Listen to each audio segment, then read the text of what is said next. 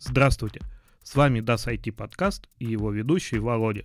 В этом подкасте я рассказываю о тех событиях в мире технологий, которые привлекли мое внимание на прошедшей неделе, а также немного о видеоиграх и музыке. Приступим.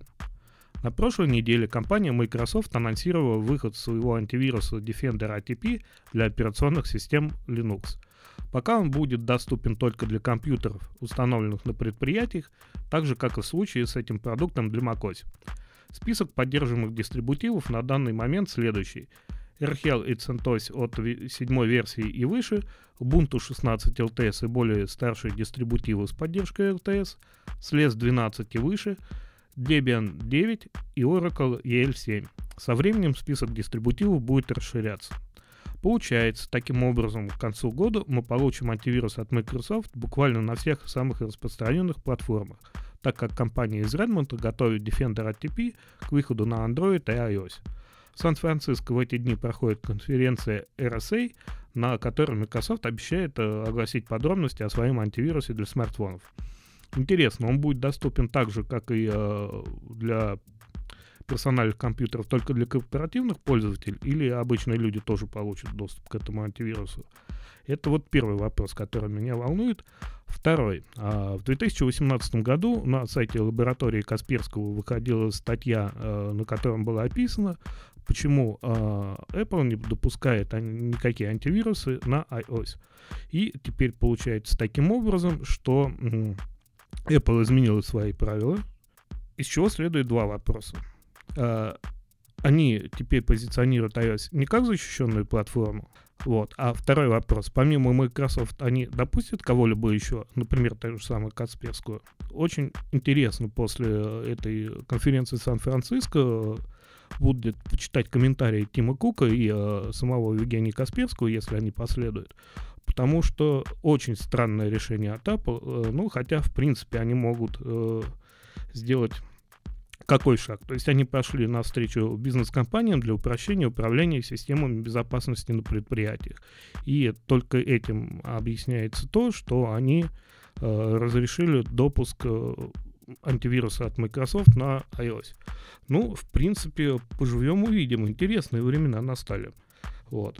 Идем дальше. По информации CNews, компания Vio впервые за 15 лет выпустит процессор для настольных ПК. Это будет процессор семейства x86, выполненный на 16-нанометровом э, процессе с поддержкой инструкции серверного класса AVX15 и будет иметь встроенный сопроцессор с искусственным интеллектом. Ну что же, я за любые э, движ, который ведет к обострению конкуренции, но у меня только есть один вопрос в связи с этим. А, с кем будет конкурировать VIA? Вот вообще непонятно.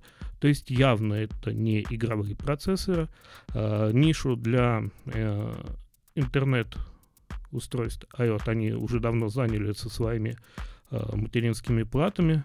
Ну, странное решение, хотя если это третий игрок, и он э, добьется хотя бы видных успехов э, в сервисном э, сегменте рынка, это тоже достаточно интересно.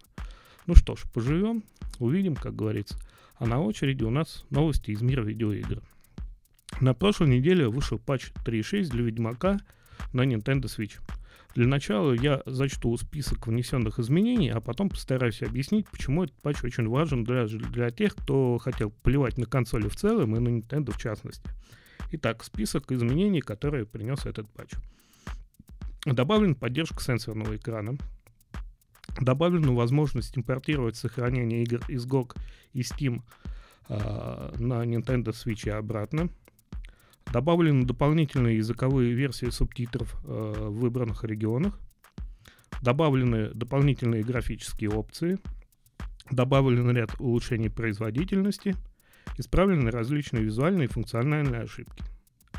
Итак, что же такого важного э, дал для индустрии этот патч?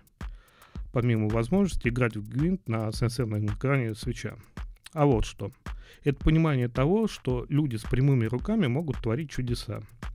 Впервые в третьего Ведьмака я сыграл на компьютере с процессором Core i5 шестого поколения, 8 а, гигабайт оперативной памяти там было и видеокарта NVIDIA GT 730 э, с 4 гигабайтами оперативками э, на борту. На средних настройках игра, в принципе, выглядела потрясающе, но э, она ужасно тормозила в диалогах. Э, беседы, например, с Кровавым Бароном длились часами в реальном, а не игровом времени. После выхода патча Ведьмак на свече не стал выглядеть кардинально лучше, чем до этого, но добавилась четкость, и этого оказалось достаточно, чтобы игра преобразилась целиком. То есть она теперь мало того, что и выглядит э, достаточно прилично, но и совсем не тормозит. То есть она не выглядит э, как криво сделанный порт, а выглядит именно так, как будто эту игру разрабатывали для этой консоли. И по моим ощущениям она играется лучше, чем вот э, на том компьютере, на котором я увидел ее впервые. Вот. Учитывая это, значит, что существуют люди, которые могут грамотно сделать порт, и вполне э, возможно, что Red Dead Redemption 2 на ПК на выходе э, мог бы и не иметь столько проблем, сколько он имел. А из этого следует, что существуют люди, которые могут разрабатывать хорошо оптимизированные, неглючные игры. И э, вот э, они готовы, наверное, работать и выпускать не тот трешак, которым сейчас э, грешат все там Blizzard, Bethesda, ну, все мы видим, что творится в мире видеоигр, а нормальные, качественные игры. То есть хотелось бы как бы верить, что настанут те времена, когда игры вновь будут создавать фанаты игр, и над ними не будут стоять жажданные издатели. А, ведь история же идет по кругу, правда? Хотя нет, не на этой планете. Здесь вот точно никто не учится на своих ошибках. Поэтому идем дальше, поговорим немного о князе тьмы и мертвых, которых не отпускают живые. Итак, наконец-то вышел новый альбом Ози Осборна, это лучший его альбом со времен No More Tears. Да, возможно, Ozzmosis был не таким уж и плохим альбомом, как следующие два номерных альбома, которые явно проходные, и слушать их вовсе не обязательно. Но все-таки э, даже Ozzmosis был, ну, не выдающимся. А Ordinary Man очень приятно удивил. В общем, конечно, рассказывать про музыку — это как писать про архитектуру проектов на питоне, но Ози заслужил явно больше двух моих предложений про его новый альбом, так что обязательно его послушайте. Это куда как лучше, чем слушать пластинку It's Any Wonder с неизданными при жизни э, песнями Боуи. Если эти песни не были изданы при жизни Дэвида, значит у него были на то причины. И вообще паразитирование на творчестве умерших музыкантов в последнее время достигло небывалых высот. Нет, ну я не отрицаю того, что, может быть, э, даже существуют люди, которым понравилась церемония закрытия Лондонской Олимпиады 2012 года, но, по-моему, все это достаточно омерзительно. Если не ошибаюсь, э, мертвый Хендрикс выпустил в три, а то и в четыре раза больше альбомов, чем живой. В общем, абсурд. А тем, кто считает иначе, могу посоветовать сходить на концерты группы кино, которые пройдут в этом году 31 октября в Питере и 21 ноября в Москве, и побыстрее встретиться с Виктором Цоем. В общем, на этом э, все. Надеюсь, вам понравилось. Спасибо за внимание. До свидания.